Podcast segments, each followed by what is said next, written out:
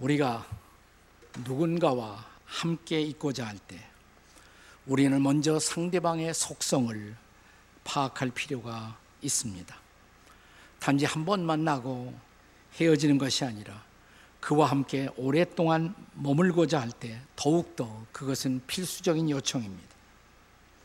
사람들의 결혼이 실패하는 한 가지 현저한 원인이 있다면 결혼의 상대를 알지 못한 채 결혼을 서두른 케이스가 실패의 원인이 되기도 합니다.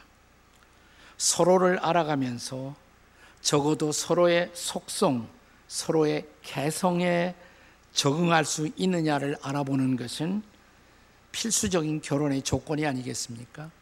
서로의 속성, 속성은 소갈머리 성질, 개성, 개 같은 성질, 충분히 상대방을 알 때 적응할 수가 있을까? 평생의 삶을 함께 할 수가 있을까? 판단이 가능하지 않겠습니까? 그런데 우리가 신앙생활을 한다는 것도 하나님과 결혼하는 것과 같습니다. 신앙생활은 하나님과의 영적인 연합인 것입니다. 따라서 우리의 신앙의 대상인 하나님의 속성을 알아보는 것은 매우 중요한 것입니다. 신학에서는 하나님의 속성을 연구할 때 그 속성을 두 가지로 나누어서 말합니다. 하나님과 인간이 나누어 가질 수 없는 속성, 그것을 비공유적 속성이라고 말합니다. 그리고 또 하나는 인간과 하나님이 나누어 가지는 속성, 이걸 공유적 속성이다. 이렇게 말합니다. 비공유적 속성 그러면 예컨대 하나님의 전지성, 전능성, 그분이 전능하시다, 전지하시다, 편지하시다, 어디든 그분은 다 계시다, 영원하시다. 이건 인간과 나누어 갖지 않는 거예요. 그래서 우리가 예, 나누어 가질 수 없는 속성을 갖고자 하면 그건 안 됩니다. 그건. 이건 이단이 되는 거예요. 우리는 인간의 한계를 받아들여야 합니다. 이것 때문에 비공유적 속성 때문에 하나님은 하나님이고 인간은 인간이 되는 것입니다. 인간을 초월하는 초월자가 되신 이유, 그분의 전능성, 전지성, 편재성, 영원성 때문입니다. 그러나 하나님의 속성 가운데는 우리와 나누어 가질 수 있는 속성이 있어요. 그걸 공유적 속성이라고 말합니다. 그 대표적인 공유적 속성, 하나님은 사랑이시다, 거룩하시다, 그분은 진실하시다, 그분은 참되고 정직하시다. 이게 우리가 닮을 수 있는 거예요. 그렇죠? 공유적 속성. 그래서 우리가 하나님을 닮는다, 예수님을 닮는다라고 말하는 것은 공유적 속성을 뜻하고 있는 것입니다. 우리가 구약 성경 레위기서와 민수기서를 읽어보면 거기에 정결 예법이 많이 등장합니다. 정결 예법. 이 정결 예법은 하나님의 중요한 한 가지 속성에 기초하고 있는 것입니다. 그 속성은 하나님은 정결하시다. God is pure. 혹은 하나님은 거룩하시다. God is holy. 이런 속성에 기초한 예법들이에요. 따라서 이런 하나님의 거룩하심의 속성에 적응하기 위한 본문에 나타난 중요한 명령이 뭐냐면 더럽히게 하지 말라. 더럽히게 하지 말라. 자, 오늘 본문의 3절 말씀을 다시 보겠습니다. 3절입니다. 다 같이 시작. 남녀를 막론하고 다 진영 바깥으로 내보내요. 그들의 진영을 더럽히게 하지 말라. 내가 그 진영 가운데 거하느니라. 우리 가운데 하나님이 거하시기 때문에 거룩하지 못한 것이 있어서는 안 된다 이 말이죠. 어, 더럽히게 하지 말라는 것입니다. 자, 정결하신 하나님, 거룩하신 하나님이 우리 가운데 거하시기에 더럽히게 하는 것들이 우리 가운데서 없어야 한다는 것입니다. 특별히 본문에는 우리를 더럽히는 세 가지 질병에 대해서 언급하고 있습니다. 이것은 구약이에요. 신약 시대 그것을 문자 그대로 적용할 수는 없습니다. 우리는 구약에서 영적 교훈을 얻어야 돼요. 그것이 중요하지. 구약의 말씀을 문자 그대로 순종할 수는 없는 것입니다. 자, 그렇다면 이러한 병들이 우리에게 가르치고 있는 영적 교훈들은 도대체 무엇일까요? 여기 인생을 더럽히는 세 가지 병이 언급되고 있습니다. 본문 2절이죠. 2절 말씀 같이 읽겠습니다. 시작. 이스라엘 자손에게 명령하여 모든 나병 자와 유출증이 있는 자와 죽음으로 부정하게 된 자를 다 진영 밖으로 내보내라.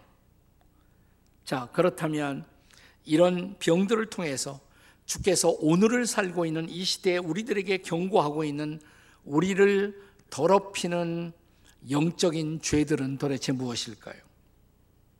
첫째가 나병이에요. 나병입니다. 나병을 나병 환자를 분리시키라고 구약은 말합니다. 구약에서 나병은 어, 이것을 신학적 교훈으로 말하면 교만입니다. 교만. 구약에서 나병은 언제나 교만이라는 범죄와 연결되어 있다는 것을 알 수가 있습니다. 나병은 피부가 썩는 몸입니다. 그런데 교만은 영원히 썩는 병이에요. 다 같이 한번 따라서 해보세요. 교만은 영원히 썩는 병입니다. 옆에 사람 째려보시고 교만하지 마세요. 그러세요. 한 번 더. 교만하면 영원히 썩어요. 자, 이 나병의 또 하나의 특성은 이 나병이 진행되는 동안에 진행되는 그 과정을 인지하지 못한다는 것입니다. 어느 날 보니까 다 썩었어요. 자, 교만도 교만의 위험성을 인지하지 못한 채 우리 안에서 진행되고 있는 일종의 영적 증상인 것입니다. 우리가 구약의 성경 퀴즈를 하는 경우들이 종종 있어요. 근데 유모 성경 퀴즈, 우리가 재밌게 하기 위한 성경 퀴즈를 할 때 등장하는 성경 인물이 한 사람이 있습니다. 전지하신 하나님을 가장 닮은 여자 누굴까요? 전지하신 모든 것을 아시는 하나님을 닮은 여인이 있어요 구약에. 혹시 모르십니까? 이런 건? 네, 그 여인의 이름은 미리암입니다. 미리암. 뒤늦게 깨달음이 와요. 미리암. 모세의 누이죠. 모세의 누이. 미리 안다 이 말이에요. 미리암. 그런데 모세가 재혼을 했을 때 미리암이 모세를 향해서 불평하고 원망하고 모세의 리더십에 반역을 합니다. 이건 민숙이 나중에 12장에 보면 상세하게 기록됩니다. 아마 미리암은 어려서부터 모세의 후견인 역할을 하지 않았을까 이렇게 생각이 됩니다. 모세가 태어났을 때 갈대 상다에 실려 자 나일강 강가에 놓여지게 되죠. 이때 이 상자를 누가 가져가나 옆에서 지켜보고 있었던 여인이 미리암이었습니다. 자 보니까 바로의 공주가 산책을 나왔다가 그 갈대 상자를 발견하죠. 열어보니까 아기예요. 네, 히브리 아기였습니다. 근데 이 아기가 우는 순간 아마 이 바로의 공주의 마음속에 있는 모성애의 본능을 흔들어 깨운 것 같아요. 이 아이가 불쌍하구나. 내가 데려다 길러야겠다. 바로 그때 그런데 어, 누구 젖을 먹이고 키우지? 유모가 필요한데 그 순간 등장하는 여인이 바로 미리암이죠. 이 아이의 유모를 제가 한번 알아볼까요? 그래서 실제로 모세의 어머니를 다시 유모로 데려오는 놀라운 사건이 일어나죠. 그때 그 역할을 하는 것이 미리암이에요. 네. 또 이스라엘 백성들이 극적으로 하나님의 도우심을 통해서 열린 홍해 바다를 건너게 됩니다. 그러자 축제가 벌어집니다. 하나님의 기적을 보았어요. 하나님의 능력을 경험했습니다. 어찌 기쁘지 않을 수가 있겠어요? 축제가 벌어져요. 그때 이 축제의 맨 앞에서 그 기쁨을 표현하며 춤추던 여인이 미리암이었습니다. 네, 성경은 기록하기를 미리암이 춤추자 이스라엘 모든 여인들이 함께 춤을 추었다고 말합니다. 그리고 그때 이 미리암에게는 선지자라는 그런 별명이 주어집니다. 여선지. 네. 자, 그런데 자기 동생 모세가 아내가 죽자 이제 재혼의 필요성이 있었는데 그때 미리암하고 전혀 의논을 안 한 것 같아요. 그리고 구수 여인을 데리고 왔습니다. 구수는 아프리카 쪽의 여인이죠. 조금 아마 피부가 어, 구슬린 여인이 아니었을까 이렇게 생각이 됐는데 어쨌든 구수 여자와 재혼을 하자 아, 미리암이 화가 났어요. 네. 그리고 자기 동생 모세를 비난하고 비방하기 시작합니다. 그리고 모세의 리더십에 반역합니다. 근데 바로 그때 이런 광경을 보고 제일 화를 내신 분이 하나님이세요. 미리암을 보고 화를 내셨어요. 그래도 모세는 내가 세운 종인데 내가 세운 리더십인데 네가 반역한다고? 그래서 미리암에게 내리신 병이 무슨 병이었을까요? 나병이에요. 그래서 나병이 생겼어요. 그녀의 교만함을 심판한 것입니다. 그래서 이 나병은 구약 시대에 교만하고 이렇게 많이 연결이 되어 있어요. 또 우리가 구약에 보면 우시아라는 왕이 있습니다. 그는 다윗처럼 혹은 솔로몬처럼 탁월한 리더십을 발휘해서 유다 왕국을 번영케 한 왕 중에 한 사람이었습니다. 그런데 이 오시아 왕이 말년에 좀 교만해졌습니다. 그래서 제사장만이 해야 할 일을 자기가 할 수 있는 것처럼 그가 자기의 사명의 경계선을 넘어섭니다. 교만해서 그랬던 거예요. 그래서 하나님이 그를 징계하십니다. 오시아 왕을 나병에 걸려요. 그리고 죽기까지 별도의 궁전, 별궁에 버려진 채로 나중에 죽었을 때도 왕들의 묘실에 묻히지 못하고 그 옆으로 묻힙니다. 역대하 26장 16절의 말씀을 함께 같이 보시겠습니다. 역대하 26장 16절. 다 같이 시작. 그가 강성하여 짐에 그의 마음이 교만하여 악을 행하며 그의 하나님 여호와께 범죄하되 곧 여호와의 성전에 들어가서 향단에 분양하려 한지라. 네. 향단에 분양하는 일은 제사장의 미션이에요. 근데 그걸 왕이 하고자 하는 것입니다. 성경은 기록하기를 그가 교만하여 져서라고 기록합니다. 이제 역대하 26장 23절에서 그의 최후에 대한 증언을 읽어보십시오. 같이 읽겠습니다. 시작. 우시아가 그의 조상들과 함께 누움에 그는 나병 환자라 하여 왕들의 묘실에 접한 땅, 곧 그의 조상들의 곁에 장사하니라. 뭐 분양하는 거 대단해. 그 제사장만 하라는 법이 어디 있어? 내가 왕인데. 그리고 그 일을 하고자 하는 것이에요. 네, 영적으로 월권한 것입니다. 자기의 미션의 경계를 넘어선 것입니다. 자, 이런 교만함이 그의 말년에 재앙과 비극을 초래한 것입니다. 교만함 때문이었어요. 여러분, 그래서 성경을 보면 하나님이 교만을 얼마나 싫어하시는지 알 수가 있습니다. 우리가 잘 아는 베드로전서 5장 5절을 기억하십니까? 하나님은 다 같이 시작. 하나님은 교만한 자를 대적하시되 겸손한 자들에게는 은혜를 주시느니라. 아멘이십니까? 잠언 16장 18절을 함께 읽겠습니다. 다 같이 시작. 교만은 패망의 선봉이요 거만함은 넘어짐의 앞잡이니라. 그렇습니다. 교만해져서 우시아는 자기의 위치를 떠나 영적 지도자의 자리를 도전하게 되고 하나님이 나에게 주신 한계를 망각하는 범죄를 저지른 것입니다. 자기의 한계를 벗어난 범죄, 그게 바로 교만이에요. 교만은 또한 미리암처럼 자신을 하나님의 자리에 두고 이웃들을 판단하는 범죄가 바로 교만인 것입니다. 내 판단에만 오류가 없는 것처럼 착각하고 이웃을 특별히 지도자를 폄하하고 비방하는 범죄가 교만이었던 것입니다. 미리암은 특별히 선지자였기 때문에 어, 나한테 좀 선지자인데 의논을 해야지 그냥 결혼을 한다고 이런 교만함이 그의 마음속에 있었던 것입니다.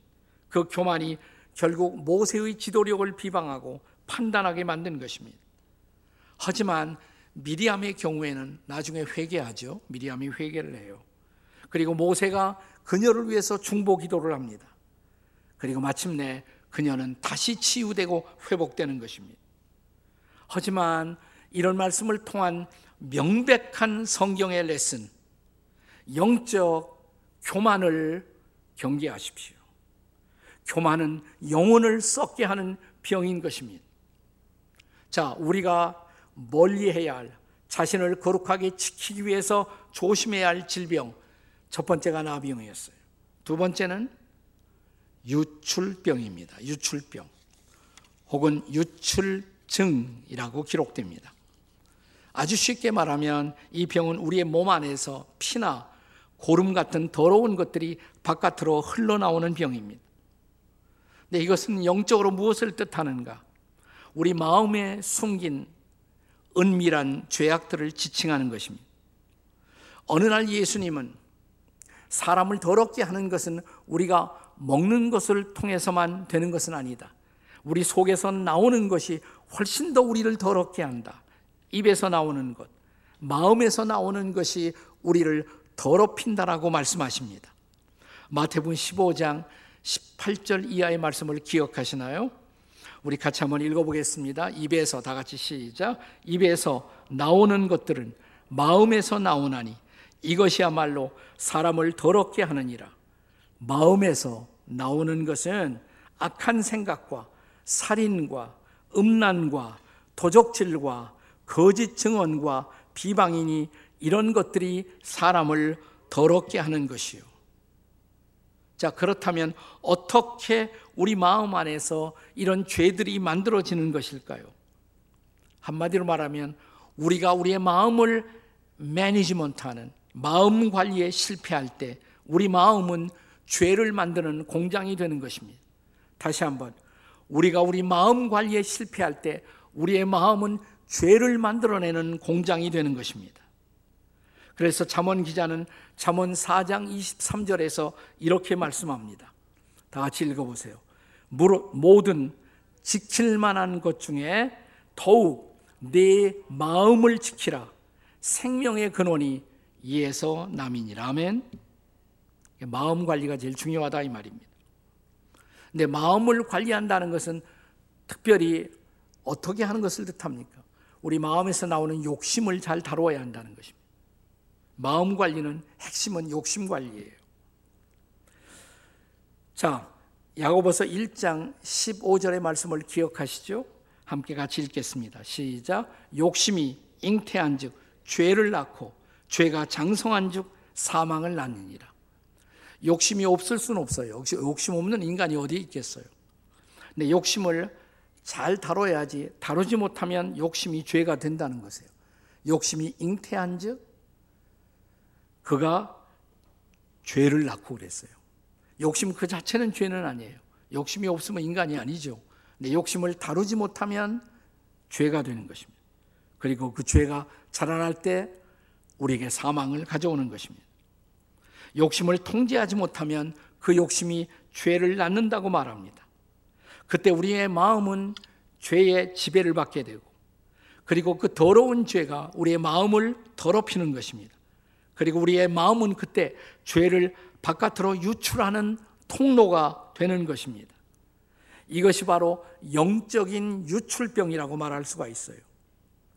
자, 이런 영적 유출병을 극복하기 위해서 혹은 우리의 마음을 관리하기 위해서 필요한 것은 뭘까요? 하나님 우리에게 주신 놀라운 우리의 마음을 지키는 도구를 주셨어요. 그게 말씀인 것입니다. 말씀. 하나님의 말씀인 것입니다. 자, 시편 119편 9절의 말씀을 기억하십니까? 같이 읽습니다. 시작. 청년이 무엇으로 그의 행실을 깨끗하게 하리이까? 주의 말씀만 지킬 따름이니이다.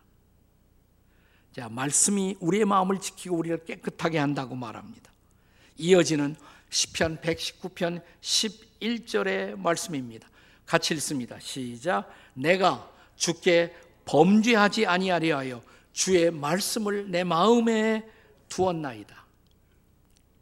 결국 우리의 마음에 집어넣는 것이 바깥으로 다시 나오는 거예요. 인풋이 아웃풋을 결정하는 것입니다. 무엇을 넣습니까? 밤낮. 네. 우리가 밤낮 슬픈 것, 눈물 나는 것, 그런 것만 보고 있으면 마음이 슬퍼지죠. 하나님의 말씀을 집어넣으면 말씀이 우리 안에서 움직이는 것입니다. 그 말씀이 우리를 다스리는 것입니다. 그리고 우리의 마음은 거룩해지는 것입니다. 자, 우리의 마음을 더럽히는 영적 유출병에서 자신을 지키기 위해서 하나님이 허락하신 놀라운 선물, 말씀으로 여러분의 마음을 가득하게 하시기를 주의 이름으로 축복합니다. 아멘. 말씀을 자주 가까이 읽으시고 또 암송도 하시고 암송한 말씀을 묵상하시고 그러면 내 마음이 말씀으로 성화되는 것입니다. 자, 또 하나 오늘 본문이 경고하는 우리를 더럽히는 병 세 번째는 죽음과의 접촉입니다. 죽은 것과의 접촉입니다. 영적으로 우리가 죽음과 접촉한다는 것은 무엇을 의미합니까? 그것은 우리가 죽음의 문화에 중독되거나 혹은 죽어 있는 것을 섬기는 우상숭배의 오염되는 것을 뜻하는 것입니다. 죽음의 반대가 뭐예요? 죽음의 반대. 생명이죠. 자, 우리는 예수님을 만나는 순간, 또 예수님을 내 인생의 주인으로 영접하는 순간, 그 순간, 우리의 마음 속에는 부활의 주님이 거하십니다. 그리고 부활의 생명을 우리는 선물로 받는 것입니다. 나는 새 생명 가운데 살게 되는 것입니다. 자, 나는 이제 새 생명을 받고 새 생명 가운데 살게 되었지만 그럼에도 불구하고 이 세상에는요, 죽음의 문화로 꽉 차 있어요. 이 죽음의 문화는 끊임없이 주님을 영접한 내 마음까지도 오염시키고 부정하게 만드는 것입니다. 그래서 오늘 본문의 경고는 지금 오늘을 사는 우리에게도 아직도 유효한 것입니다. 죽음으로 부정하게 된 것들을 다 진영 바깥으로 내 보내라. 내 보낼지어다 이 말이에요. 이걸 신약적으로 다시 말하면 무슨 뜻입니까? 세상과 구별되라 이 말이에요. 이 세상과 구별되라. 너희는 세상에 살고 있지만 세상에 속한 자가 아니라는 것입니다. 따라서 이 세상과 구별된 삶을 살 수가 있어야 한다는 것입니다. 자, 우리의 대제사장이 되시는 예수님, 그분이 세상 떠나기 전에 우리를 위해, 여러분을 위해, 당신의 제 아들을 위해서 기도하신 기도를 잊지 마십시오. 요한복음 17장 15절 16절의 말씀입니다. 같이 읽겠습니다. 다 같이 시작. 내가 비옵는 것은 그들을 세상에서 데려가시기를 위함이 아니요 다만 악에 빠지지 않게 보존하시기를 위함이니이다. 내가 세상에 속하지 아니한 것 같이 그들도 세상에 속하지 아니하였사옵나이다. 아멘. 주님이 이 땅에 오셨지만 그분은 세상에 속한 자가 아니에요. 하늘에 속한 자예요. 마찬가지로 주님을 따르는 우리도 이 세상에 살고 있지만 세상에 속한 자가 아니에요. 따라서 세상에 빠지지 말아야 돼요. 세상에 악에 빠지지 말아야 된다는 것입니다. 거룩함으로 보존될 수 있어야 한다는 것입니다. 그럼에도 불구하고 세상은 끊임없이 우리를 더럽히고자 합니다. 우리를 죽음의 문화에 종속시키고자 하는 것입니다.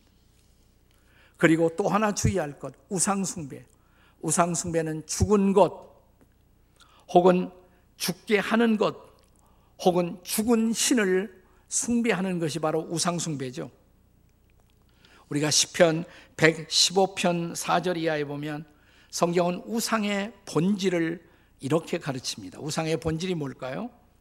자, 시편 115편 5절 이하의 말씀 7절까지 우리 같이 한번 읽겠습니다. 시작. 입이 있어도 말하지 못하며, 눈이 있어도 보지 못하며, 귀가 있어도 듣지 못하며, 코가 있어도 냄새 맡지 못하며, 손이 있어도 만지지 못하며, 발이 있어도 걷지 못하며, 목구멍이 있어도 작은 소리도 내지 못하느니라. 그러니까 우상은 죽은 것이다 이 말이에요 한마디로. 우상은 죽은 것이에요. 근데 죽은 것을 우리가 숭배하잖아요. 또 죽은 것을 따르기도 합니다. 이사야 44장 후절에서 증언하는 우상의 본질을 다시 읽어보십시오. 같이 읽습니다. 시작. 우상을 만드는 자는 다 허망하도다. 그들이 원하는 것은 무익한 것이거늘 그것들의 증인들은 보지도 못하며 알지도 못하니 그러므로 수치를 당하리라. 아멘. 우상은 헛된 것을 숭배하는 것이에요. 헛된 것을 따라가는 것이에요. 그러니까 아무 유익이 없어요. 그 종말은 우리를 부끄럽게 한다. 우리를 수치스럽게 한다. 우상 문화는 죽음의 문화이고 수치의 문화인 것입니다. 그러므로 우리가 따를 것이 아니에요. 우리가 예수님 만나고 예수님을 마음에 받아들였다면 사랑하는 여러분, 우리는 예수님의 생명, 영원한 생명을 가진 자들이에요. 따라서 이 세상에서 죽어 있는 것들을 따라야 할 이유가 없어요. 사도 요한은 요한 일서를 통해서 요한 일서 전체는 한 교훈이에요. 하나님과의 사귐, 교제. 거룩한 하나님과 교제하며 사는 것. 그것이 우리의 삶이에요. 그런데 요한일서 마지막 장 마지막 절은 이런 말씀으로 끝납니다. 하나님과의 거룩한 사귐을 지켜가기 위해서 필요한 것.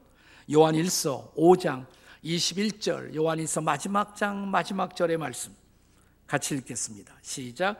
자녀들아 너희 자신을 지켜 우상에게서 멀리하라. 아멘. 하나님과의 펠로우십, 사귐, 교제를 위해서는 우상을 멀리해야 된다. 우상과 가까워지면 하나님과 멀어져요. 그래서 우상을 경계하십시오. 우상에서 멀어지십시오 이 말이에요.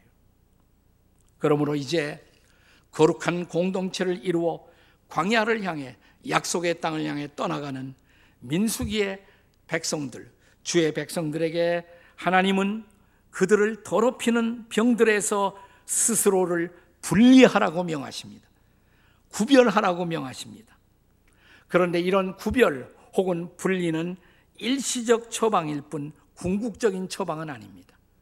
우리가 더러워지는 것들에게서 우리 자신을 지키기 위해서는 이런 더럽히는 병이나 병적인 요소에서 우리가 분리되어 있을 뿐만 아니라 더 중요한 것은 거룩하신 하나님께 연합되어 있어야 돼요. 궁극적인 처방은 하나님과의 연합인 것입니다. 하나님과의 연합을 통해서만 우리는 우리의 거룩함을 지켜가게 될 것입니다. 그래서 하나님의 아들 예수님이 이 땅에 오셨을 때 복음서에 보시면 예수님은 이 더러움 속에 우리를 건져내시기 위해서 그분 자신이 더러운 병자들에게 그분은 가까이 오십니다. 구약에서 아무도 가까이 하려고 하지 않았던 그들을 향해 예수님은 오히려 가까이 오셨어요. 자, 그리고 특별히 세 가지 병든 사람들을 치유하십니다.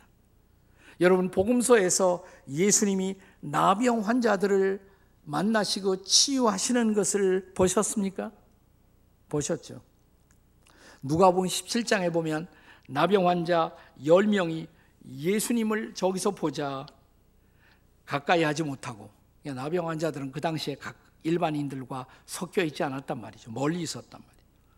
소리를 칩니다. 멀리서 예수 선생님이여 우리를 불쌍히 여기소서. 네, 예수님은 그들을 향해 가까이 가십니다. 그리고 말씀하십니다. 가서 제사장들에게 너의 몸을 보이라. 그들이 이 말씀을 믿고 떠나자마자 그들의 몸이 깨끗해집니다. 나병에서 깨끗함을 얻습니다. 그리고 그들은 이제 더 이상 격리될 필요가 없었어요. 그들은 사회 한복판으로 돌아옵니다. 그리고 하나님과 이웃을 섬기는 자가 됩니다. 여러분, 복음서에서 예수님이 혈루증으로 앓던 여인을 치유하신 것을 기억하시나요? 자, 이 여인이 몇 년 동안이나 앓았다고요? 12해. 12년 동안 혈루증으로 고생하던 여인. 마가복음 5장에 보면 나와 있어요. 이 여인은 다른 사람들을 접촉해서는 안 되는 여인입니다. 역시 분리되어 있어야 할 환자였던 것입니다. 그런데 예수님이 지나가신다. 구세주 예수님의 소문을 듣고 예수님께 나와 사람들이 애워싸고 있었어요. 그러나 에오사는 무리를 돌파하면서 드디어 예수의 옷자락에 손을 대었습니다. 그때 예수님이 하신 말씀을 여러분 기억하시나요? 누가 내 옷에 손을 대었느냐? 예수님이 물으신 이유는 책망하려고 물으신 것이 아니에요. 물론 이 말이 떨어지자 여인은 두려웠겠죠. 내가 더럽힌 여인인데 어떻게 예수님의 옷을 만질 수가 있겠어요? 근데 예수님은 이렇게 말씀하십니다. 여인이여, 네 믿음이 너를 구원했느니라. 내 믿음이 너를 고쳐느니라. 그리고 그 순간 예수님 안에 있던 거룩한 능력이 흘러가 혈루의 근원이 마르고 병이 나았다고 증언합니다. 할렐루야. 그리고 그녀는 더 이상 아무에게서 격리될 필요가 없었어요.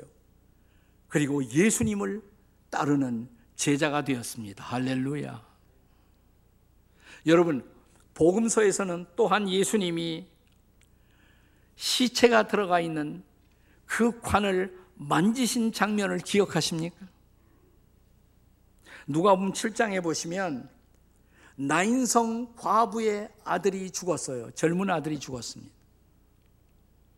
자, 어머니가 울고 동네 친구들이 울면서 그의 죽은 시체를 안고 이제 묘지를 향해서 지나가다가 예수님의 행렬과 부딪힌 것입니다. 그랬을 때, 자, 시체 근처에는 아무도 접근하면 안 되잖아요. 그건 부정타는 일이었습니다. 예수님은 가까이 오십니다. 그리고 그 관을 만지셨어요. 자, 시체가 들어있는, 썩은 시체가 들어있는 그 관을 예수님은 터치하십니다. 그리고 이렇게 말씀하십니다. 청년아, 일어나라. 갑자기 이 청년이 부활의 생명을 얻고 벌떡 일어납니다. 그리고 어머니를 안습니다. 사람들은 놀라움과 경이롭게 그의 부활의 현장을 목격합니다. 그는 이제 일어나 예수님의 제자가 되어 예수님을 따르는 사람이 되었습니다. 예수님, 그분 홀로만이 부정한 것을 정하게 하시고 죽은 것을 살게 하십니다. 할렐루야. 사람들이 격리시킨 사람들, 세상이 격리시킨 사람들, 그것이 바로 우리의 모습이에요. 우리의 죄는 하나님과 우리를 격리시켰어요. 그리고 우리와 이웃들의 사이를 내게 만든 것입니다. 죄가 나와 하나님 사이를, 나와 이웃 사이를 갈라놓은 것입니다. 그런데 이 땅에 오신 하나님의 아들 예수님은 격리된 우리, 죄로 말미암아 하나님에게서 멀어졌던 우리, 죄로 말미암아 사랑하는 사람들에게서 멀어졌던 우리에게 가까이 다가와 부정한 내 마음을 터치하십니다. 더럽혀진 나를 만지십니다. 그리고 나를 깨끗게 하십니다. 새로운 생명을 주십니다. 새로운 능력을 주십니다. 우리는 더럽혀진 것에서 깨끗함을 얻습니다. 그리고 벌떡 일어납니다. 그리고 예수님을 따라가는 제자가 됩니다. 이것이 바로 주님의 부활의 능력인 것입니다. 이 아름다운 계절, 예수님의 부활의 능력을 힘입고 다시 일어나, 다시 일어나 주님을 따라가는 여러분과 제가 될 수 있기를 주님의 이름으로 축복합니다. 아멘. 기도하십시다, 우리.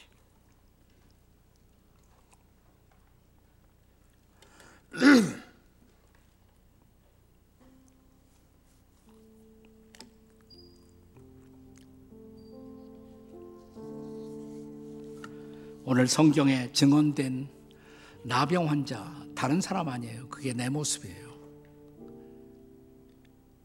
고름과 피를 쏟아내고 있던 유출병 환자.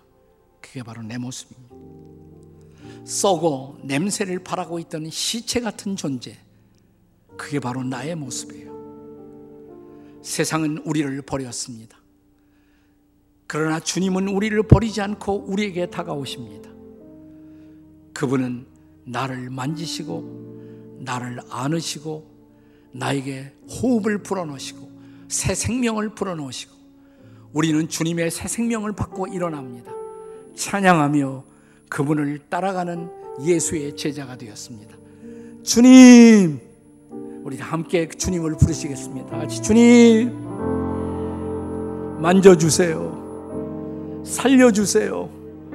나를 만져주시고 나를 살려달라고 우리 다 같이 주님 함께 통성으로 기도하시겠습니다. 주님 오셔서 우리를 타치하시고 우리를 만져주시고 우리에게 새 생명을 주시고 새로운 능력을 주시사 우리가 일어나 주님을 찬양하게 도와주시옵소서. 오 주님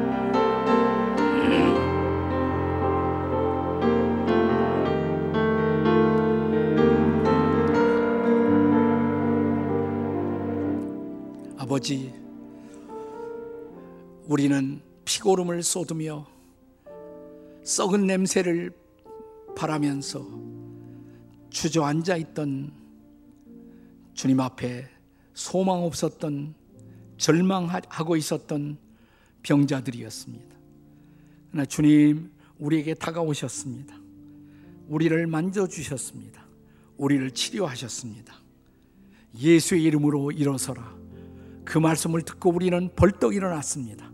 주님의 생명을 호흡하며 다시 살기 시작했습니다. 주님, 모든 만물들이 다시 사는 부활의 계절, 다시 한번 주님의 부활의 능력을 힘입고 우리가 일어서게 도와 주시옵소서. 우리를 치료해 주시옵소서. 새로운 능력을 얻게 해 주시옵소서. 육신의 병도 예수의 이름으로 치료를 받을지어다. 우리의 영적인 병들도 예수의 이름으로 치료를 받을지어다. 우리의 교만도 치료해 주시옵소서. 우리의 마음에 숨긴 죄들도 치료해 주시옵소서. 우리를 새롭게 해 주시옵소서. 일어나 찬양하게 도와 주시옵소서. 우리의 부활이요 생명이신 주 예수님의 이름으로 기도하옵나이다. 아멘.